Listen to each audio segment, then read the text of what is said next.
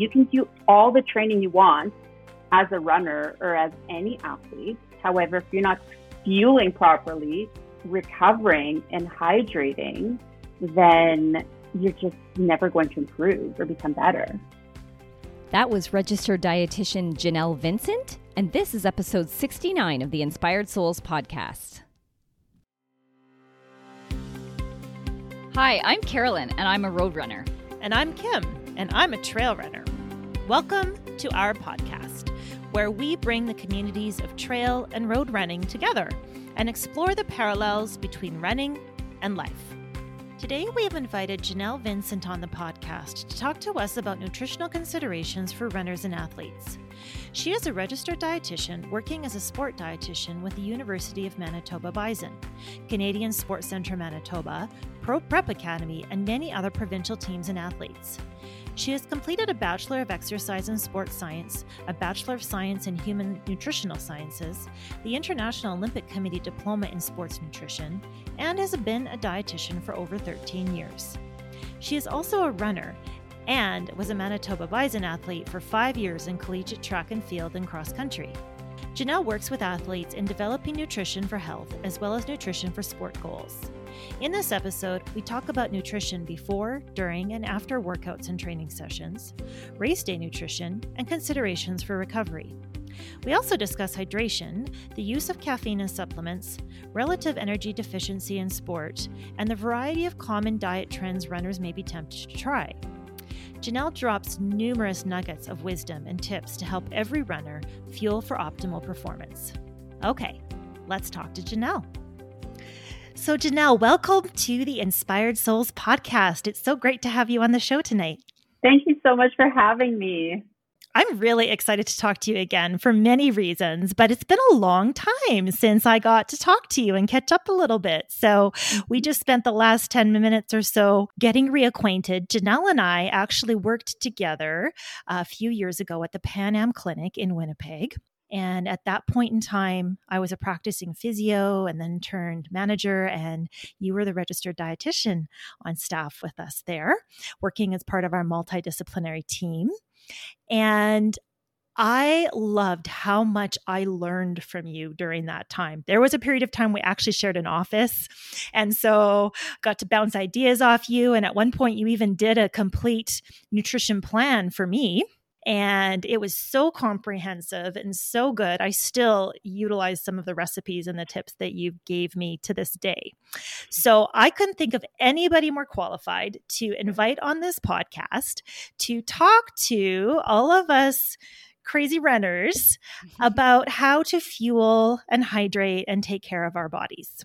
So, why don't you um, maybe just tell us a little bit more about yourself, the Coles Notes of what we need to know about Janelle?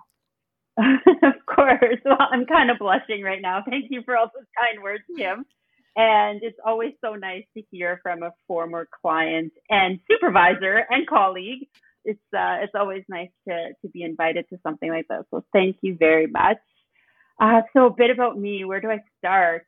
Uh, well, I'm a sport dietitian. So I'm a registered dietitian. I'm qualified to work as a sport dietitian, and I'm also a runner.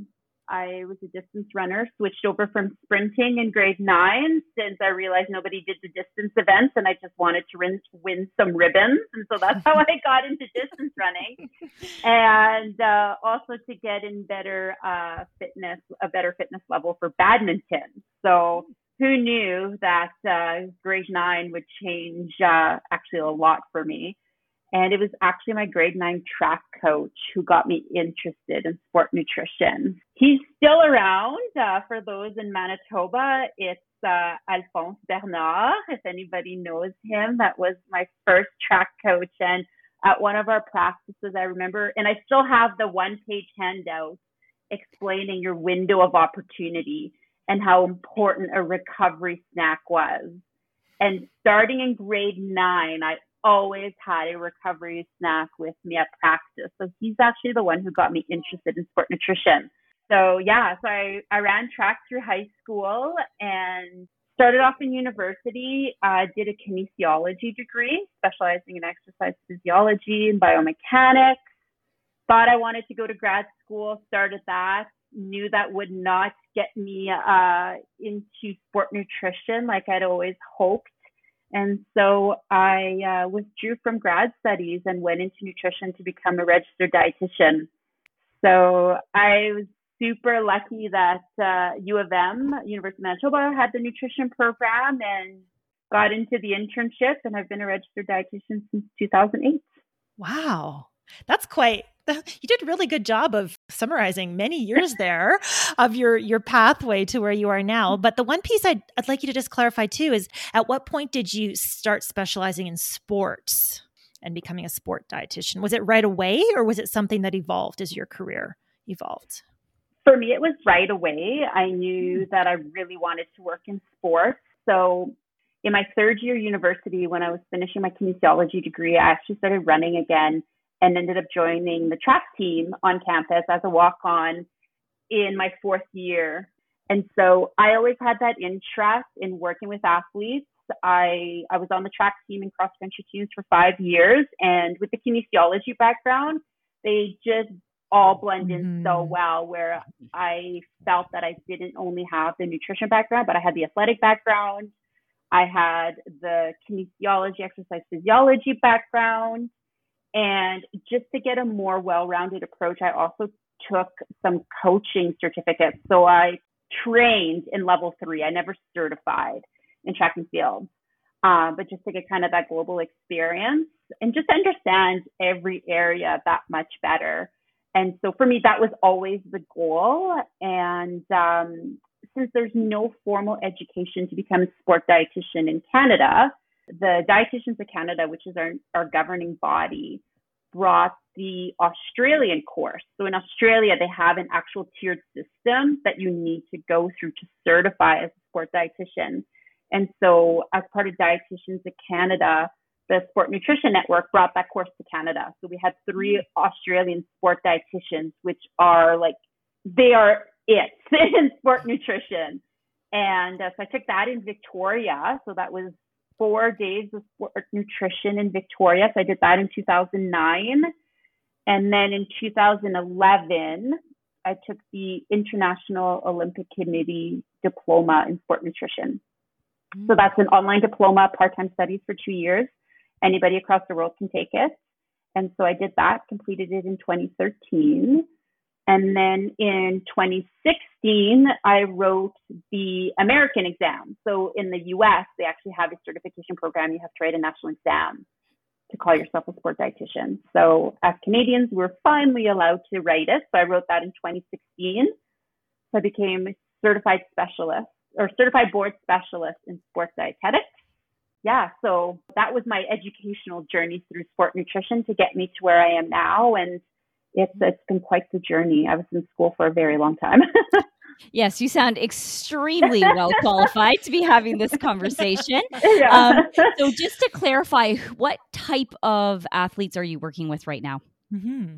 So, I'm working primarily with varsity athletes right now, provincial level, national, and Olympic level athletes. So, I'm Very the cool. sport dietitian. Yeah, so I'm the sport dietitian at the University of Manitoba. So uh, was an athlete there, and now I'm the sport dietitian for all of the athletes and teams there. So I think we've got there's 11 teams, 350 plus athletes that I work with across the board.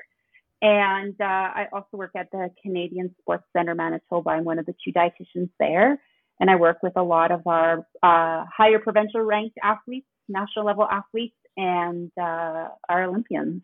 So that's my focus right now. That's a great summary for sure. And it sounds like you have a really cool job. Yeah, I honestly love what I do. It's always exciting to work with different athletes and different teams. It's exciting because these athletes are still people. So they're human first, they're people first. And then we're adding that element that they're also full time athletes or student athletes. And I I love it. I love what I do. So I never feel like I'm I'm going to work when I get to do this.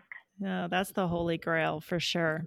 Mm-hmm. So, we invited you on this podcast to talk about nutrition to an audience of primarily runners. Mm-hmm. So, if you could tell us why should runners be attentive to their nutrition? And as a follow up to that, what role does nutrition play in training and performance? Oh my goodness, where do I even start? you have to pay attention to your nutrition. So nutrition is going to fuel your body. And so if you're not fueling properly and appropriately, your body's never going to be able to do what you want it to do.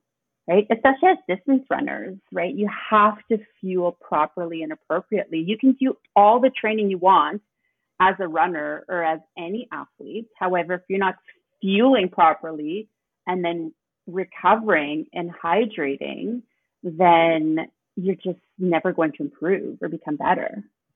So I would say definitely super important. Every runner should pay attention to their nutrition in my mind. yeah, you know what? I um you hear it sometimes said like are you running to eat or are you eating to run? Mm-hmm. And you know, a lot of runners maybe as they become involved in the sport, I know and even runners who have been running for a very long time. I'm one of them. There are times you truly do run to eat because you just want to, you know, you want to indulge. Yeah. We're all human. But at the end of the day, absolutely you can you can train and train and train and train but if you're not putting the proper fuel into your body you're not putting it in the bank and you're just going to end up breaking down and uh, it is an essential part of the equation so mm-hmm. let's dig into that a little bit more of course so, what are some of the things that we runners should think about when it comes to our fueling? So, let's just maybe start with like on a day to day basis, we're engaging in our training, like not necessarily racing, but we're, we're engaging in training. Say we're a distance runner. What types of things do we need to think about when it comes to our fueling that, say, somebody with a desk job or somebody that's sedentary wouldn't necessarily need to consider?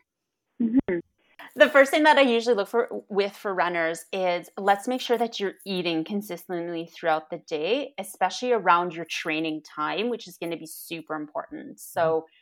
whether you're training first thing in the morning or during your lunch, if you're working or whatever you're doing, or if it's going to be after work or later on in the evening, let's make sure that you're fueled going into your run, which I think is a mistake or something that people often overlook where they're just trying to squeeze it in during, say, their lunch or after work, and they haven't eaten for hours. Uh, and so that's definitely something that becomes that much more important. So timing is always going to be important. However, the timing before that run or that workout is going to be especially important. Let's make sure that you're going in fueled so that you're getting all the benefits from that run versus starting off at a deficit and then having to push that much harder throughout your run. And that recovery snack becomes so important as well. Just like the grade nine track coach. exactly. I should pull out that handout. I'm going to laminate it and put it somewhere. so let's break it down and do, get some specifics here. So, say okay. you're running in the morning as soon as you wake up before breakfast. Okay. What should you do for fueling for that? Okay, so if it's just a recovery run, I would say you can just head out the door. You're not looking for any benefits. Let's just make sure that you had a good dinner the night before or a snack before going to bed. If you're heading out the door and it's going to be a harder workout where you're looking for some training benefits, I would say let's try to get some fuel in you.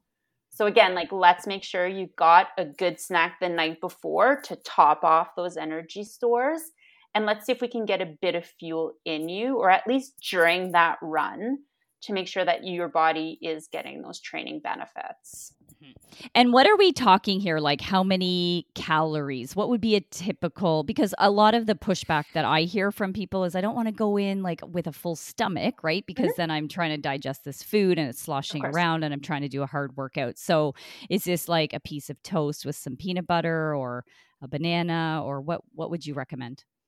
I would recommend definitely carbohydrates. That's what's going to be your fuel source and it's going to get digested easier than anything else. So, mm-hmm. banana, perfect. Something liquid will get digested quicker as well. So, if you make yourself a smoothie the night before with lots of fruit, tiny bit of yogurt for a bit of protein, maybe drink some of that, head out, you should be fine. Or even have a gel or something like that, or some sports food, right? That's just quick uh, carbohydrates as well so just something nice and light. The thing is, everybody's going to be completely different. Mm-hmm. And so there are likely going to be some trial and error.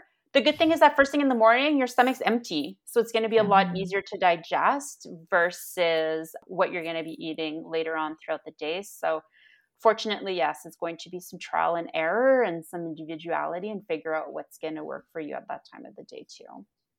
So, nothing huge, not a great big meal, couple hundred calories should do the trick. Yeah, it depends where you're getting those calories as well. And so, I usually would focus on how many grams you're getting and let's focus on the grams of carbohydrates that you're going to be getting. So, a fruit will give you about 15 grams of carbohydrates. Mm-hmm. Uh, or a banana will give you about 30 if it's a regular size banana. So something like that should be okay, but it depends how long you're going for, right? Like if you're going for a 30, 60 minute run is going to be very different than if you're headed out for four hours. Correct. Absolutely. Yeah. Then you're going to feel more on the run too. Exactly. And yeah, yeah, exactly. So how about lunchtime? Say you're working, you get to work at 7:38 in the morning and you've been at your desk all morning and then you're going to pop out for a lunch run. What would you recommend there? I would definitely make sure to have a mid-morning snack. So make sure you're having that first meal. Add a mid-morning snack to head out for your run. So nothing too heavy mid-morning. Give yourself an hour to top off your fuel sources so that you could head out. Make sure you're hydrating throughout the morning. Um, then you should be okay. Yeah, I find a lot of people just get busy with work, and some people will tend to not eat at all throughout that morning and then head out for a run when they've been up for five, six hours. Uh, and so I would definitely say if you can sneak in that first meal and then a snack mid morning, that would be perfect.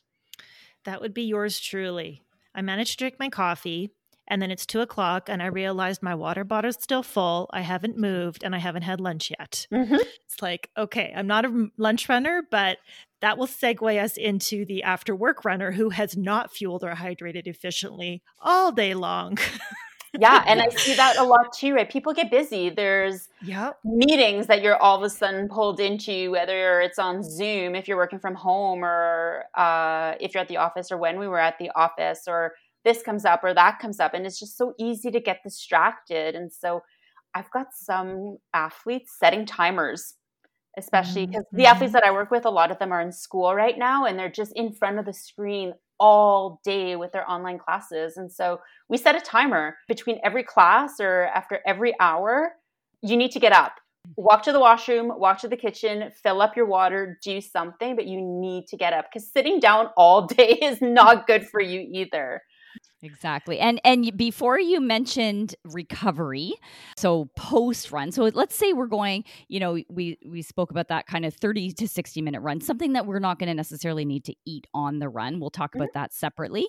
But we've got, we've gone into it fueled and then afterwards that magic uh, we've heard about a magic sort of 30 minute window and i think that's what you're getting at with your mm-hmm. with your track coach's recommendation but what kind of parameters do you give people for getting that fuel in afterwards mm-hmm. so i usually tell them within 15 to 30 minutes to have a snack especially if you're not going to have a meal within an hour to two after that training session and mm-hmm. so i find with my athletes that i work with it's easier to just get them in, in a routine always have something on hand because then if you're planning on having a meal but something happens and it gets pushed back at least you know you've had that snack so always always have that snack get into your mm-hmm. routine and it's 15 to 30 minutes after that last hard effort so if you're cooling down if you're stretching guaranteed you're checking your phone because who knows what's happened on Instagram and Snapchat in the last hour while you were working out that you've missed out on. So as you're doing that,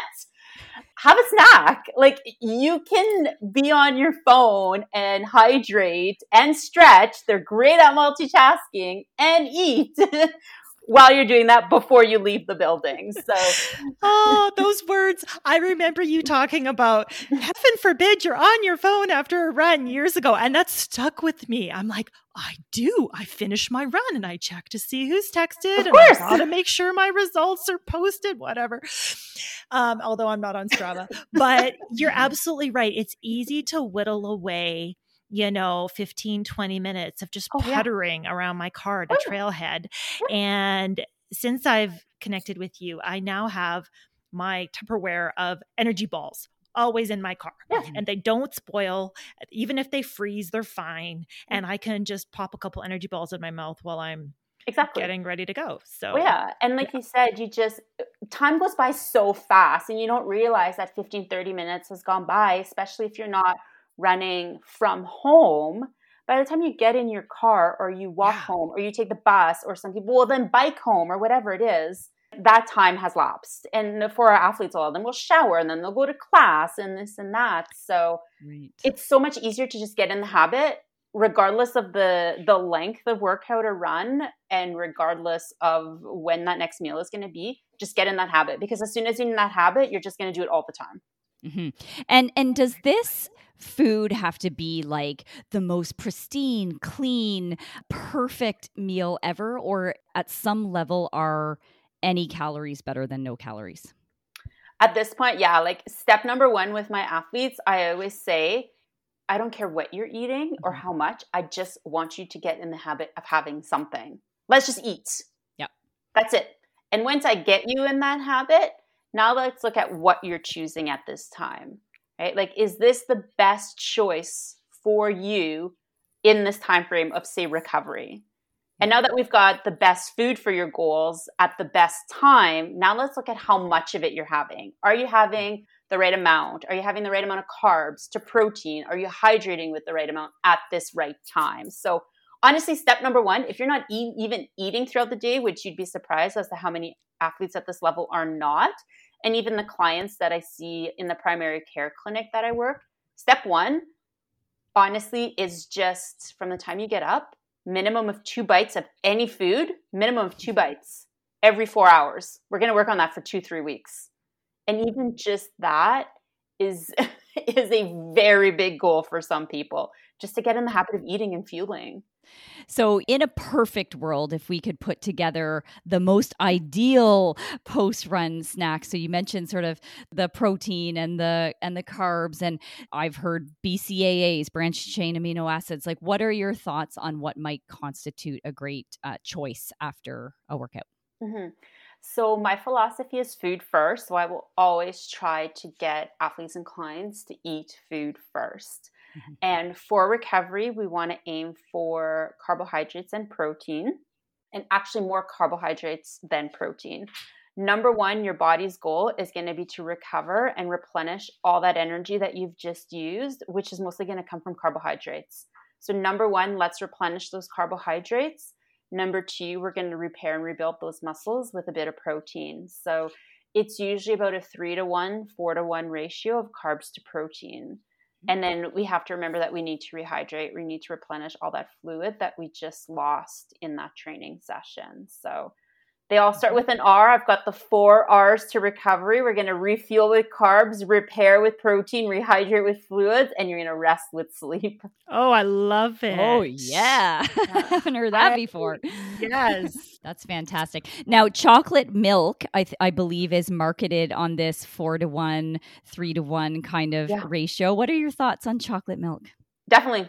Hey, if you love chocolate milk, this is the perfect time to have it. It's going to rehydrate you, it's going to refuel there's extra carbohydrates from that chocolate. So it's almost double what white milk will mm-hmm. have. And it's got the protein and it's got some electrolytes in there. Like it's doing everything for you. So if you love chocolate milk, if you can keep it cold, because warm chocolate milk is terrible, if you can keep it cold, perfect recovery snack. Now, what about for people who are dairy intolerant? What's a good alternative? Does almond milk or oat milk work the same way? Your best one, uh, ratio wise, would be a soy milk. So it'll have almost the same amount as your cow's milk, versus for the most part, your other alternatives are extremely low in protein. And so if you're choosing the alternative, totally fine. Let's just find something else to add to your recovery snack to make up for that low protein uh, milk alternative. All right, so we've kind of we're we've sandwiched our run now. so we're, we know what we're doing before and we know what we're doing after. But as we alluded to earlier, there's certain workouts, long runs, and potentially races where we want to be fueling and hydrating during. Mm-hmm. So, did you want to talk a little bit about that? Let's say just our our standard long run. How long does that run have to get before you're thinking about adding some fuel?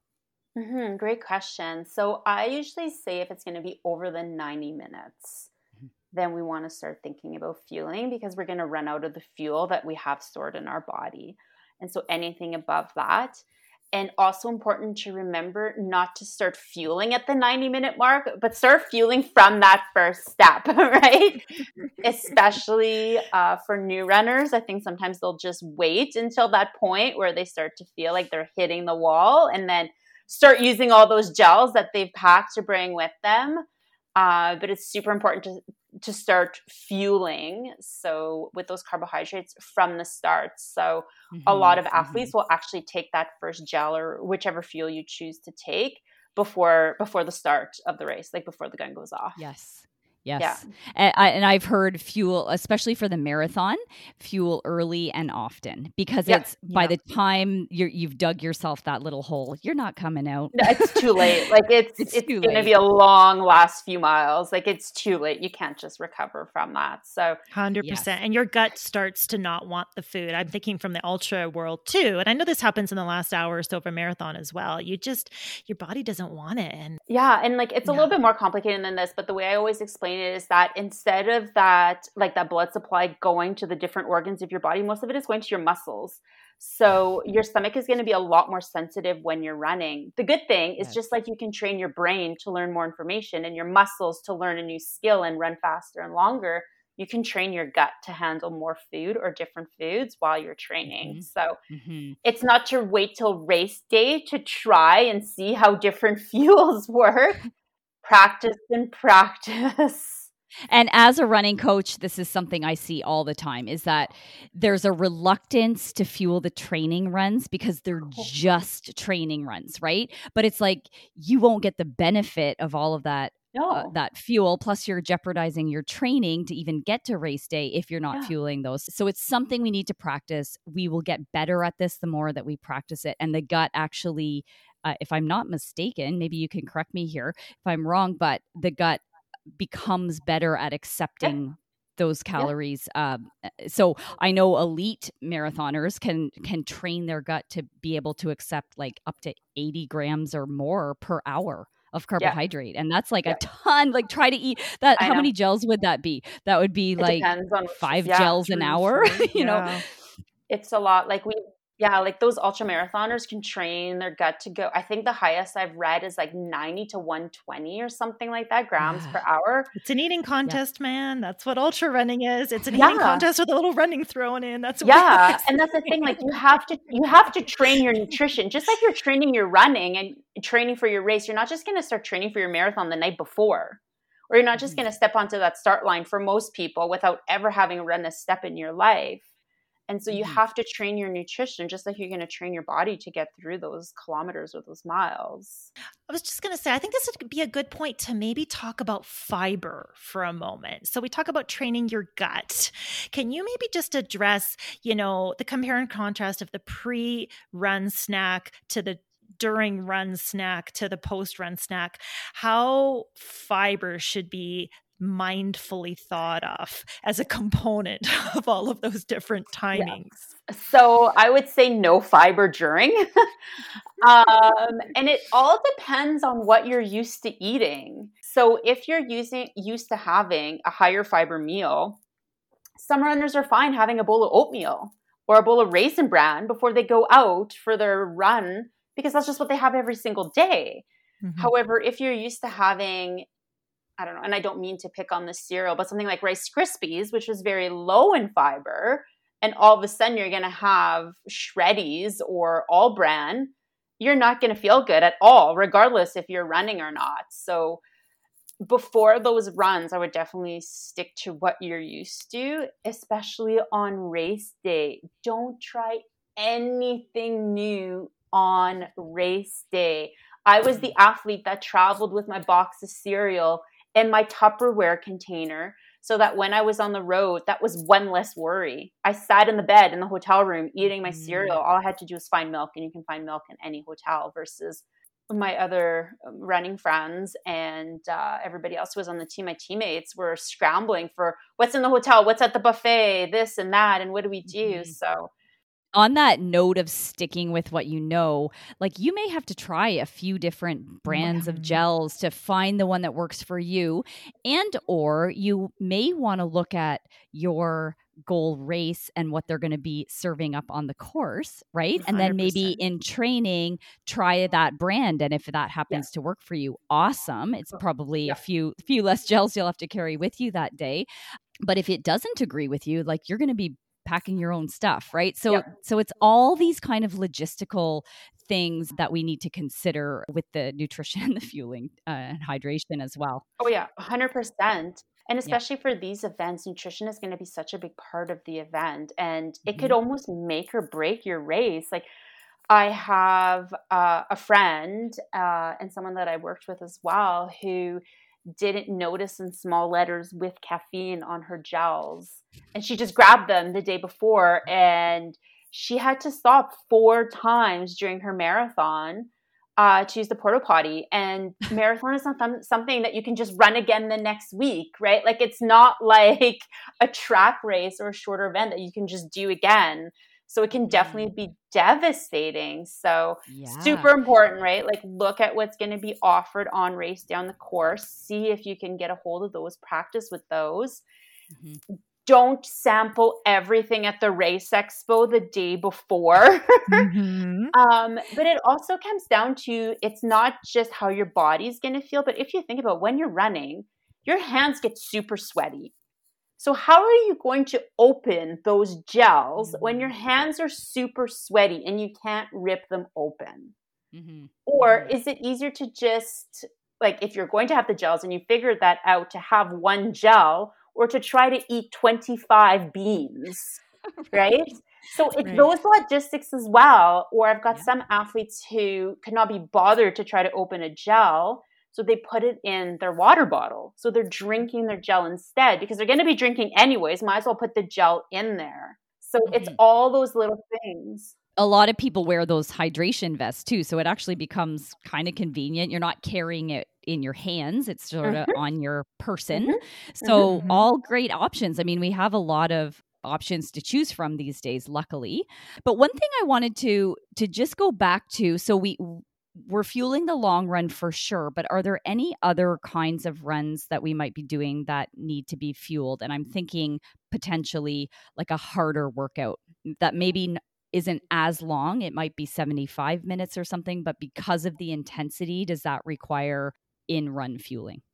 It shouldn't, unless you want to practice your fueling at a higher intensity. You could definitely, it's not going to harm you or hurt you in any way However, you shouldn't need to because even if it's like if you're running intervals or a tempo, mm-hmm. it'll be a shorter time mm-hmm. frame with probably some rest periods in between.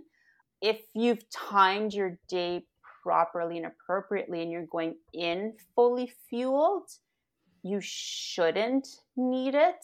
However, if you want to go for it, it's not going to harm you. Like I've definitely there's definitely some athletes who have some sports drinks on on the side of the track or the road that they like to sip on. So and it's it might be nice to get your body used to it. Like if you know that every time you run, you're gonna have some fuel, sometimes that just helps your gut get into kind of that mm-hmm. mindset, I guess, of every time I run, I'm gonna get some fuel and it's just gonna help me out, right? Like it helps the psychological side of things as well while we're on this topic of you know specific situations in running that might change the way you think about fueling since i've moved to calgary i now find myself at a consistently higher altitude than i have been in a very very long time and with fluctuations in temperature throughout the year similar to in manitoba right? We have super super hot summer days. I had a race that was at 38 degrees celsius this summer and two days ago i ran in minus 29 so can you speak a little bit to? I know I just threw out a lot there, but considerations maybe with different weather conditions and or altitude. Mm-hmm, definitely. So altitude is definitely a drier climate, and so definitely hydration is going to become that much more important because it is drier and I haven't looked into altitude in a long time, so I definitely might be wrong on this. I think the carbohydrate utilization is higher at altitude. Yeah. And it's also harder to digest at altitude. I yeah. found I've really had to experiment with what my body will actually feel good with. Mm-hmm. And I find that that's one yeah. of the challenges when we're traveling to a race. If we're coming from somewhere like Winnipeg that is quite low in altitude and we're traveling to altitude, and we don't have that acclimation period, then it can definitely be challenging during the race with fueling and hydration. And if you're going from Winnipeg, where it's super cold right now, and say I had a race scheduled somewhere in a warmer climate, right? Like you're coming from a minus 30 to maybe a plus 30, and your body's just not used to it because it hasn't been plus 30 for months here. So that acclimation definitely plays a big role for some races, depending on where you're going you have done an amazing job kind of covering all of that but again just to reiterate i i think it's what you're saying is it's the timing that is so so important so if you want to take one little baby step it's really sandwiching those runs with the qual with the calories mm-hmm. is that yeah. fair to say definitely awesome. i just want you to eat let's just make sure you're yeah. eating because so many people don't eat and i think that makes the biggest difference like even if you're if you're not eating maybe the most appropriate foods. Like there's no good or bad foods in this case, but if it's not the most appropriate for your goals and to fuel you in the best way, you're still going to find a difference just from getting mm-hmm. that fuel, whether yes. it's the best or not. So, step 1, let's just eat. and then we're going to look at the specifics. Yeah. And so, on that note, what are some signs or symptoms a person might experience if they aren't fueling enough? Mm-hmm. Definitely great question. So we see this a lot, whether intentional or unintentional. And so I'm finding one of the big things is that I've got some athletes who come to every single training session and they're just not responding to training, or they're getting those reoccurrent injuries, or they're always getting sick. So mm-hmm. those are the 3 mm-hmm. big signs that I find like you're just not adapting all of those uh, reoccurring injuries and that you're often getting sick is definitely a sign that you're not fueling appropriately and that I like using the term energy deficient. So this goes into the whole relative energy deficient topic. And like I mentioned, sometimes it's intentional, definitely. Uh, a lot of times it's unintentional where that training load and that fuel just isn't being matched. Mm-hmm. And so we can mm-hmm. definitely run into that, and our bodies just just can't take it and we start to to break down and the easiest way to tell with female athletes is that one of the first things that we'll see is a loss in menstrual cycle uh, our mm-hmm. reproductive cycle is not something that we absolutely need to survive. It's not like breathing and our heart beating. And so, if our body can conserve energy somewhere, it's going to stop her period. And so, that's definitely one of the easiest signs with female athletes and something that I ask every single fa- female athlete uh, that I work with, and also if they're on any birth control, because that'll change your cycle. Mm-hmm. mm-hmm. Um, mm-hmm. Definitely, definitely a sign for female athletes for sure. Well, I, I would love to pause on this point and, and to really drive it home because you mentioned three signs or symptoms that people may experience mm-hmm. not responding to the training, injuries, and, and illness, right? When I have clients that don't respond to the training, they think they need to work harder, that they're mm-hmm. not working hard enough. So they start working harder. When they get injured, they think they need a new pair of shoes or they need to go visit the massage therapist or whatever. Mm-hmm. And when they or get they're sick, not running as much and so they think they're going to gain weight, so they stop eating even more, right? Yep. yep. Yep. And then when they get sick, it's just I mean, uh, they got COVID or like they don't connect. I guess what I'm saying is it's very hard sometimes for athletes to truly connect the dots Definitely. between some of the symptoms that you just mentioned and it, them being related to not eating enough potentially. Mm-hmm. So, mm-hmm. what would you say to that athlete that truly is like restricting calories, trying harder, doing everything but eating more? Like, how do you sort of impress upon them to drive that point home that the food mm-hmm. is totally important. Mm-hmm. And so that's those are all questions that I ask and that I talk through with my with any athlete and client as well. And I definitely see the side of not eating as many calories if there are body composition or weight management goals. However, if you're restricting too much, if the goal is weight loss, you're likely not going to lose weight because you're restricting too much. And now mm-hmm. your body is breaking down. So that's a huge sign. And then do you ever see that causing them to restrict even more? Sometimes. And I find yeah. that instead of it, I find it's a lot in the language that we use. So instead of saying, you're not eating enough or you're not getting enough calories, I find that using the word energy deficient takes a lot of the blame off. Right. Mm. And so it's not about blaming someone or saying that they're not doing something right because they're trying the best that they can. Like this is this is what mm-hmm. they believe in, and that's okay. However, just like being iron deficient, sometimes it's not your fault sometimes that your iron is low, right? Mm-hmm. And so mm-hmm. I find mm-hmm. that in the language that we use and in those conversations that we have, energy deficient is a term that's a it's better accepted. And how can we work to help you fuel for what your goals are? Well, and that's the whole R in red S, right? Is the relative energy deficient. Mm-hmm. So you know, relative to what you're doing, what you're mm-hmm. asking your body to do, yeah. you may not be giving it the fuel that it needs. Exactly. You know, and I think unfortunately there's this stereotype you know we used to call RED-S the female triad it's not just about females males can get it too uh, or, or not get it can experience Definitely. the situation in their life and you know i stereotypically will often picture the skinny 18 year old, you know, who has lost her period and her hair is falling out. But it's not always that way. It can be the 45 year old hashtag mother runner, and I'm pointing at myself right here, who found herself just a few months ago with a mm-hmm. wake up call going, Yeah, I'm working like a 10 hour day and barely eating and then i'm trying to go out and do these runs and mm-hmm. and uh, i'm not exactly a barbie doll when you look at my waist size but relative to what I was asking my body to do, I was not fueling it appropriately. Mm-hmm. Exactly. And so you don't always have to look like no. you have an eating disorder to have relative energy deficiency in sport. No, right? and that's such a good point, Kim. Like it can happen any gender, any age, any body shape or size. Like you mm-hmm. said it, mm-hmm. it's relative to you and where you yeah. are. And so I'll definitely see people who are in larger bodies who can definitely fit all the criteria for being in relative energy deficiency because for them they're not meeting their requirements and right. like you mentioned we're seeing a lot more in males and it's depending on the sport it's for different reasons a lot of it is more aesthetic um, and they want the six pack that they're seeing the other mm. teammates in the locker room or they're seeing stuff on instagram or I'm seeing it with a lot of athletes who, similar to female athletes, but a lot of the male athletes where their body is more visible to mm-hmm. uh, the audience. So mm. I'm seeing versus hockey where you're literally covered from head to toe.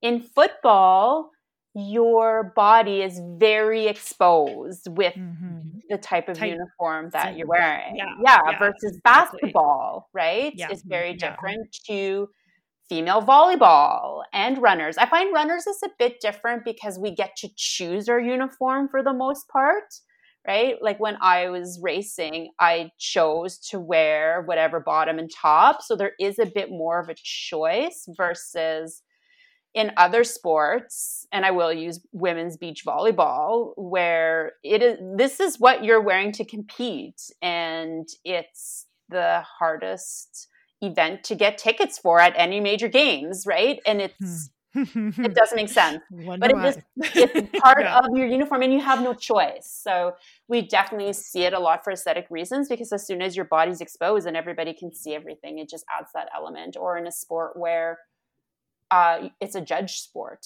like in synchronized swimming or figure skating or diving. Gymnastics. Gymnastics yeah. is a huge one as well. Yeah. So yeah. Yeah. a lot of those sports where you're where you're being judged a lot on your appearance. Um, mm-hmm. Definitely, we see it more into, and like I mentioned, it's sometimes it's intentional, and sometimes it's completely unintentional. Like I've fallen into that category; it was completely unintentional, and I definitely have athletes where they're moving away from home for the first time and they're going from training at the high school level to the university level. They don't know how to cook. Their training volume and intensity has increased. And all of a sudden they find themselves with a stress fracture. they're like, how did this happen? Mm, another symptom. Yeah. Right. That's yeah. in the in the injury symptom where just completely unintentional, just did not know how to fuel. A lot of runners I've noticed are conscientious about what they eat. They want to mm-hmm. eat clean, if you will. And when you eat really good food, it's quite filling. And so something I hear a lot is just I'm not hungry. Like I didn't know I was falling into this because I eat really well. It it's a big volume of food on my plate, but it may not be all that calorically dense. So you mm-hmm. can fall into it while truly eating a decent amount of food um, exactly. and, and, feeling well f- nourished and well fed and, and sort of falling into it by accident because you truly aren't getting those hunger signals. So what would you say like again, it is it's just by symptoms mainly that you're diagnosing this? Exactly. And I'll also go through tell me about your weight story right? Because often we'll see a big mm-hmm. drop in weight or a big gain in weight, it's like just mm-hmm. that big shift we'll see a lot of changes in mental health. So with RED-S, did RED-S cause the mental health concerns or did the mental health concerns cause RED-S? Like that's if you look at RED-S, it's got all these spokes with all of the symptoms and psychological is the only one that has the arrow that goes both ways. So which one caused which? Oh. And so if we're seeing a lot of irritability, depression, anxiety, like really different mood changes. And sometimes it's hard when we're working with teenagers because I'll see the parents and they're like, this is just how they are. But if you think about it, like if you skip a meal and you're used to eating dinner at a certain time and it's been pushed back, I know for myself, I get very hangry. That's Ooh. just one meal pushed back by a couple hours. So imagine yes. that every single day when you're in that deficit. So there's a lot of mental health changes. There's a lot of sleep disturbances. Uh, there's a lot of concentration there's a lot of, I see a lot of mm. athletes get stomach issues because if you're not eating enough, just like any muscle, if your digestive tract isn't being used, and this is more when we get to more like anorexia, those muscles aren't being used as much, so they're going to not work as well and be as efficient. So we see a mm. lot of constipation, so a lot of bowel issues and bloating mm. and gas. I often ask for blood tests just to see where their iron levels are and things like that. But like as you get more and more into this and we turn more into eating disorders, we'll see something like some of the cholesterol values change. There's so many things that we can look at, like metabolism and hormonal and GI. Mm. So I have a way of sneaking in all of these questions through conversation in a way to to ask these questions and I can get a really big and good picture as to where the athlete is because I've just been working in this area for so long that we just get really good at picking up on it and i think it's such an important topic and something really important to to always kind of look into because if your mm-hmm. athlete is not healthy just if they're not just a healthy person and human to start off with then they're not going to be a healthy athlete i remember when you were interviewing me to give me my my eating plan or my nutrition plan i should say and I was downright uncomfortable. There were periods oh. of, there were questions you were like, you know, I went into the interview thinking, hey, I'm running an ultra marathon every year and I'm a physio and I'm a, at a good weight and I think I got it pretty much together. And I'll be honest, I was in the back of my mind going, what can she really tell me that I don't already know? Oh my God. Yes. There were, there were questions that you asked and I was, and even still now i'm thinking you know these things ring in my head of particularly it was around timing it was around timing that was the biggest eye opener for me and the size of my lunch kit had to increase by two after meeting with you because i was all of a sudden packing you know so much fruit and so much mm-hmm. every, anyways i won't digress about my own mm-hmm. experience but that is where a professional i think can really help shine the mirror right back at you and help you see the mm-hmm. things that you know you're too busy training and working and living and nutrition is one of those things that i think when the mental energy and the motivation is down it's just is just people are too tired to even think about it. Mm-hmm. and so when you have somebody reflecting back at you what you need to do it can be really really helpful. Definitely right? And it's through those conversations that we can kind of shed light into the, these these different areas right? And it's again not to put blame and you need to bring more food or you need to do this or you need to do that. It's mm-hmm how can we help you? How can I best mm-hmm. support mm-hmm. you through this journey? What can I do to make your life easier? How can we work through this? Let's make these goals as simple as we can to help you move through this and so that it just becomes mm-hmm. routine. And it's getting, like you mentioned, the mental side, right? Like we're exhausted. There's so much oh, going yeah. on in life these days. And on top of that, now you're going to go out and train for hours. We have to keep your brain healthy as well. And that's going to be through food too. Let's shift gears a little bit now and talk a bit more about hydration. So, I know hydration isn't the first thing people often think of when they think about nutrition, but it's a huge part of nourishing your body well and allowing your body to utilize the the nutrition, the solid nutrition that you are eating as well. So, I learned a lot from you when it comes to hydration way back in the day. And I'm just going to kind of leave it as an open-ended question. What is hydration. First off, it's not just about water. And then, what are some things we need to be aware of when it comes to hydrating our bodies mm-hmm. properly for running? That's such a great question. It's such a great point. It's not just water. When I talk to my athletes and clients, let's look at all the fluids that you're having throughout the day. And here comes timing again. It's not just the amount that you're having by the end of the day, but how are you f- hydrating and what fluids are you having throughout your entire day? So, I've worked with athletes who are like, Janelle, I'm meeting the requirements that you told me. And it's like, yeah, but you're having them all from the like after practice because you're rehydrating, but you're going into practice completely dehydrated because you've had nothing all day while you're sitting in class or at work. So again, it comes with timing as well. The easiest thing, and here come the hard questions that I ask. I'm going to ask about your menstrual cycle. We've talked about that already. I'm going to talk about your bowel movements, and we're going to talk about the color of your pee. So I always tell athletes if there's one thing that you remember after this session is to check the color of your pee. It's the one of the easiest ways to tell if you're hydrated or not. And yes, for sure, some vitamins will change the color and make your pee neon after you've had a vitamin, or asparagus will make your pee smell, or if you've had beets, that'll change the color of your pee as well. However, in general, just look at the color of your pee. And what color should it be? Almost clear. Like I always say, a light yellow. Nothing against apple juice. However, if you're peeing the color of apple juice, you're dehydrated.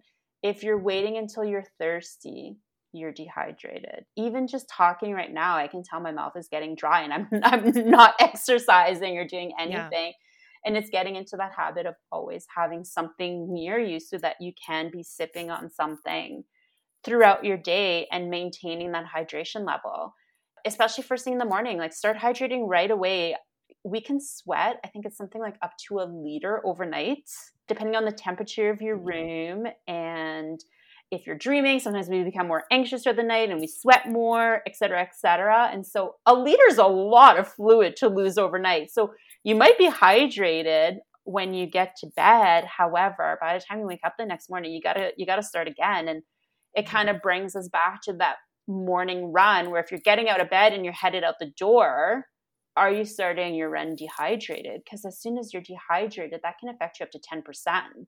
The most you can now give, say in that training session or that race, is 90% if you're dehydrated, regardless of mm-hmm. how you're feeling mentally, if you're tired, if you're battling a small injury or something. So, what's the best drink to drink to properly hydrate your body. I mean, there's lots of different sports drinks out there, mm-hmm. but you know, we mentioned that it's not just about water. Should a person be adding a little pinch of salt to their water? You know, what are your recommendations there? I count everything as fluid. I usually say water number 1. If you don't like the taste of water, let's change it just to get you to hydrate. Coffee and tea count as well. I count broth based soup. I'll count smoothies. I'll count 100% juice. I'll count pretty much everything except for alcohol, energy drinks, and pop for fluids. If you're mm-hmm. someone who's a heavy sweater, you can definitely add something with salt or a bit of carbohydrates in your drink to help you retain that fluid more than the water, especially afterwards during your recovery or even throughout the day if you find that you're getting dehydrated and you just want to make sure that you're headed into something hydrated. You could do that. I wouldn't walk around drinking a sports drink all day. You really don't need those extra grams of carbohydrates. Might as well drink Kool Aid if you're going to do that, I say. So water would probably be your go-to. And then if you want a little bit of extra, you can add something for sure. And you can make your own sports drink too. That's one of the things that I often mm. use. So, contrary to popular belief, sports drinks don't have that much sugar. So, juice actually has double the amount of grams of carbohydrate than a sports drink. So, a sports drink would be like Gatorade or Powerade. And so Gatorade and Power were made specifically for the purpose of sport. So there's that perfect amount of carbohydrate and electrolytes to help it be absorbed in the best, most efficient way. And so, knowing that juice has double the amount of carbohydrates per cup, what you can do to make your own sports drink is one cup of juice, 100% juice with one cup of water, and then add a pinch of salt, shake it, and you've got a homemade sports drink. Hmm. I love it. Wow. Mind blown. In whatever flavor is your favorite. Hey, strawberry kiwi to mixed berry. You can do it whichever way you want. I also have another recipe. I don't know it, the everything offhand, but I think it's it's like water, a bit of lime juice, maple syrup, and salt, mm. or something like that. Mm-hmm. You're getting you just you want your carbohydrates yes. and you want your salt and fluid, right? So yeah, something like a lemon. And it, if if you threw some protein powder in there, would that be a good post run or workout drink? You definitely could throw in some protein powder in there. I would make sure to, that you're hitting that ratio. Mm-hmm. You definitely could. I don't know how well it would mix, but you can definitely try it. Yeah. So while we're on this topic of adding things to your drinks and to your your nutrition, what are your thoughts on things like supplements? And um, maybe even caffeine as a as a tool for training. Yeah, I mean it can definitely work. As I mentioned, I usually try to go food first, and let's make sure that you can get everything through food. Uh, for the reason that food usually costs less, food tastes better, and you can get a lot more out of food. Versus if you're taking a supplement, it's usually that specific nutrient that you're finding in that supplement. Depending on what level you're training at as well, or that you're competing at, uh, so my, for my varsity athletes and the athletes at the sports center, since they do have the opportunity to get drug tested, we just need to make sure that what they're taking is safe for them to take and certified. So anything, even protein powders or anything else. And if they're taking caffeine supplements, we double check to make sure that it's as safe as it can be for them. For the general population, there usually isn't that risk. However, personally, I would love any supplement that I take to be certified for the reason that what's on the label is actually in that powder and vice versa, so that I know what I'm putting into my body. So I usually go food first for that reason. It's safer, you know, it's in your food and you can get so much out of it. However, I do definitely work with people who swear by supplements. If you're one of those people, we'll make it work. Let's make sure number one, that it's safe for you to take. Number two, that it's actually going to help you in your chosen sport. Like if there's something that's going to impact something like short bursts of energy from zero to 30 seconds and you're training for an ultra marathon, that is not the supplement for you. So you're really just wasting your money. So that's number two. Number three, now that you've chosen a supplement that can actually help you in your sport, let's make sure that you're following the proper protocol for it, right? Because there's supplements that you have to take every single day there's some supplements that can't be mixed with certain other nutrients and that should be say mixed with with carbohydrates that you shouldn't mix with cold or hot. There's some that have a prop like a certain amount of timing like you mentioned with caffeine where it takes about i think 45 minutes for caffeine to be absorbed. So we've got athletes who are taking like caffeine pill after caffeine pill because they're just not feeling it and then all of a sudden later on they're like i feel like i can push a bus right now. So supplements can definitely fit. Let's just go through those steps to make sure that you're taking a safe one that is useful for your sport and that you're following the correct protocol. So, if you're going to take it anyways, I'd rather help you through it than me tell you don't take it and you're going to go do it anyways. And there's a huge placebo effect with anything that we take. Like, as soon as you swallow a pill or a powder, if you believe that this substance is going to help you, it probably will. And as long as it's not mm. going to harm you, I usually say take it. Yeah. Mm-hmm. As long as there's no negative side to it, medically or anything else, your mind is such a powerful tool. Mm-hmm. Or you're spending your entire food budget on that supplement and you're not able to buy. Nutrition. You know what? It's really funny that you say that because I've got athletes who are like, Janelle, like, food costs so much money and they walk in with a gym bag full of supplements and like these expensive headphones decked out in Lululemon. And I'm like, you clearly choose where you spend your money. Food is not that expensive. so, yes. Oh, so interesting.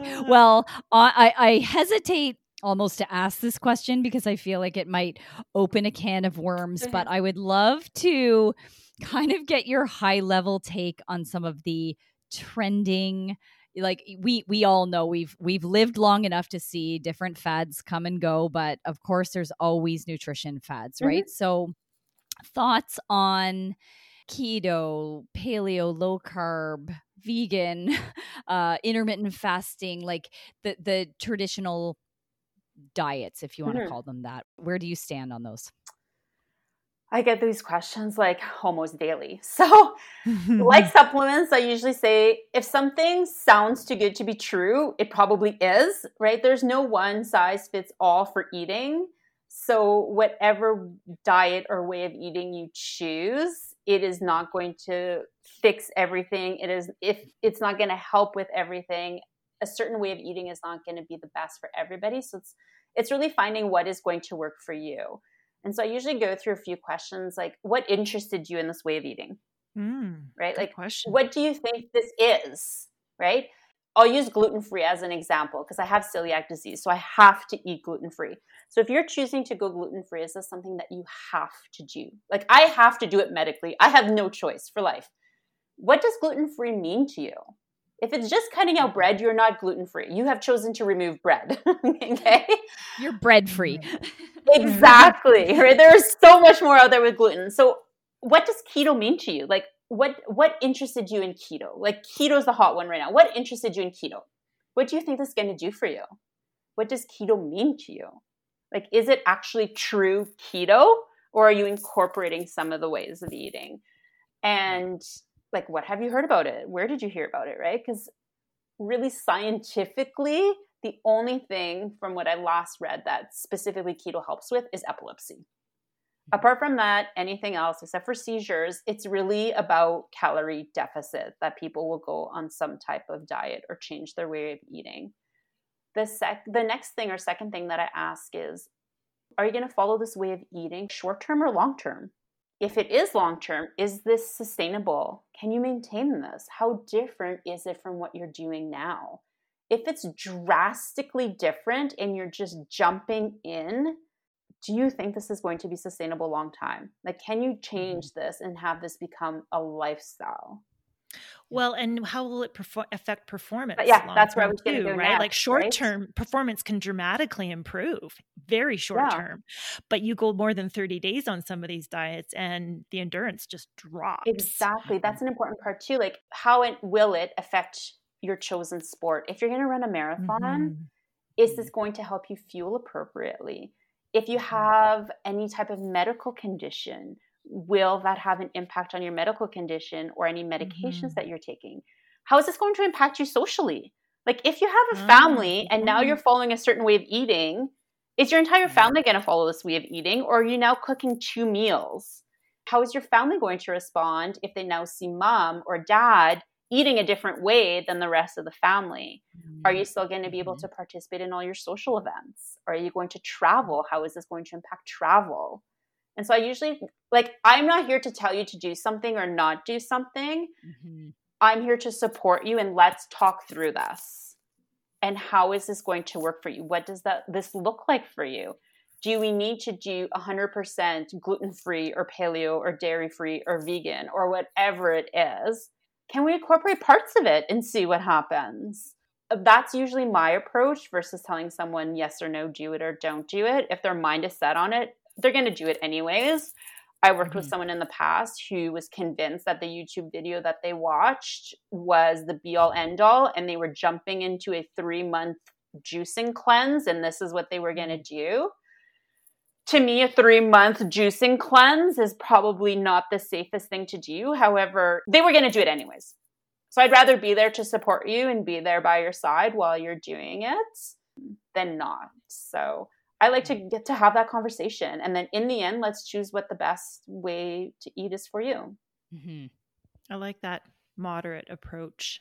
And the questioning, like just yeah. just get Make curious and ask them questions. Yeah, by, yeah, yeah, by examining yeah. all aspects. Well, yeah, it, and I think that's the big thing too, because I think people are like, "Oh, well, my neighbor did it," or my sister-in-law is doing this or i read this or saw that and it's like okay like, let's saw a netflix documentary exactly yeah. right and what i've what i've started to do a lot is for any decision or change that we're making what are the pros and cons of changing and what are the pros and cons in staying. Mm. So you have those four quadrants. And let's Mhm. talk through it. Let's talk through every situation and Mm-hmm. see what is the best for you and where you are currently. There's the coaching in you coming out right there. You know mm. what? Oftentimes, what we do it doesn't really have to do with food, I find, as dietitians. Like, there's a lot of counseling, and I've taken, I've actually taken a couple counseling courses, and it's co- it's life coaching, it's counseling, mm-hmm. it's it's so much more than just food. Yes, of course, we need to fuel for the marathon or the ultra marathon or the triathlon or whatever it is you are or aren't doing. However, there's so much more to food than just food itself. Like food just Mhm. brings so much emotion and comfort Mhm. and there's a cultural Yep. background and there's you need to eat. There's just but there's just so much more to it than just that. Totally. It's so it's so personal, it's so emotional like you said. It's so complicated and nuanced, Yeah. right? So just getting to the root of the problem that could be your whole visit uh, probably over the And- course of seeing someone is just Yeah. And sometimes it is. And I have so many athletes and clients who just get so discouraged. Mhm. And I always Mhm. tell them, you know what? Just because we all eat, it doesn't mean that eating's easy. And if eating were easy, I wouldn't have a job. Because, Mm. Right. you know, Mhm. like eating is not easy. And that's what I'm here to help you with. I love it. Love it so much. Like you're just dropping all the truth bombs here. Um, so before we wrap up, if you were to leave us with the th- top three things that you really want runners to know about eating and fueling, what would those be? hmm for sure. I would say, especially an endurance event, eating is going to be super important. It's going to be Mhm. as important as the training itself because you have to fuel your body and your mind to get through those training sessions to get through that race. So, practice and practice what you're going to do on race day. And there's more to eating than just eating. And sometimes it's okay to not be okay and just seek out someone to talk to. That's what we're here for. Like, I love talking to runners about food and what's going on. And I find that our profession is often seen as the food police, and I've done something wrong, and so I need to come see you. Mhm. However, let's be proactive, and we're trying to change that. Where why not seek the help of a dietitian to talk through Mhm. this and get you feeling your best so that you can do all the training that you want your body to do. hmm And on kind of on that note, I guess as a coach, I often think, ooh, like we're getting into territory that's a little bit out of my scope of practice Mhm. and above my pay grade, quite frankly, uh, when it starts to get into some of some of these conversations. So, when should somebody seek professional guidance? Anytime.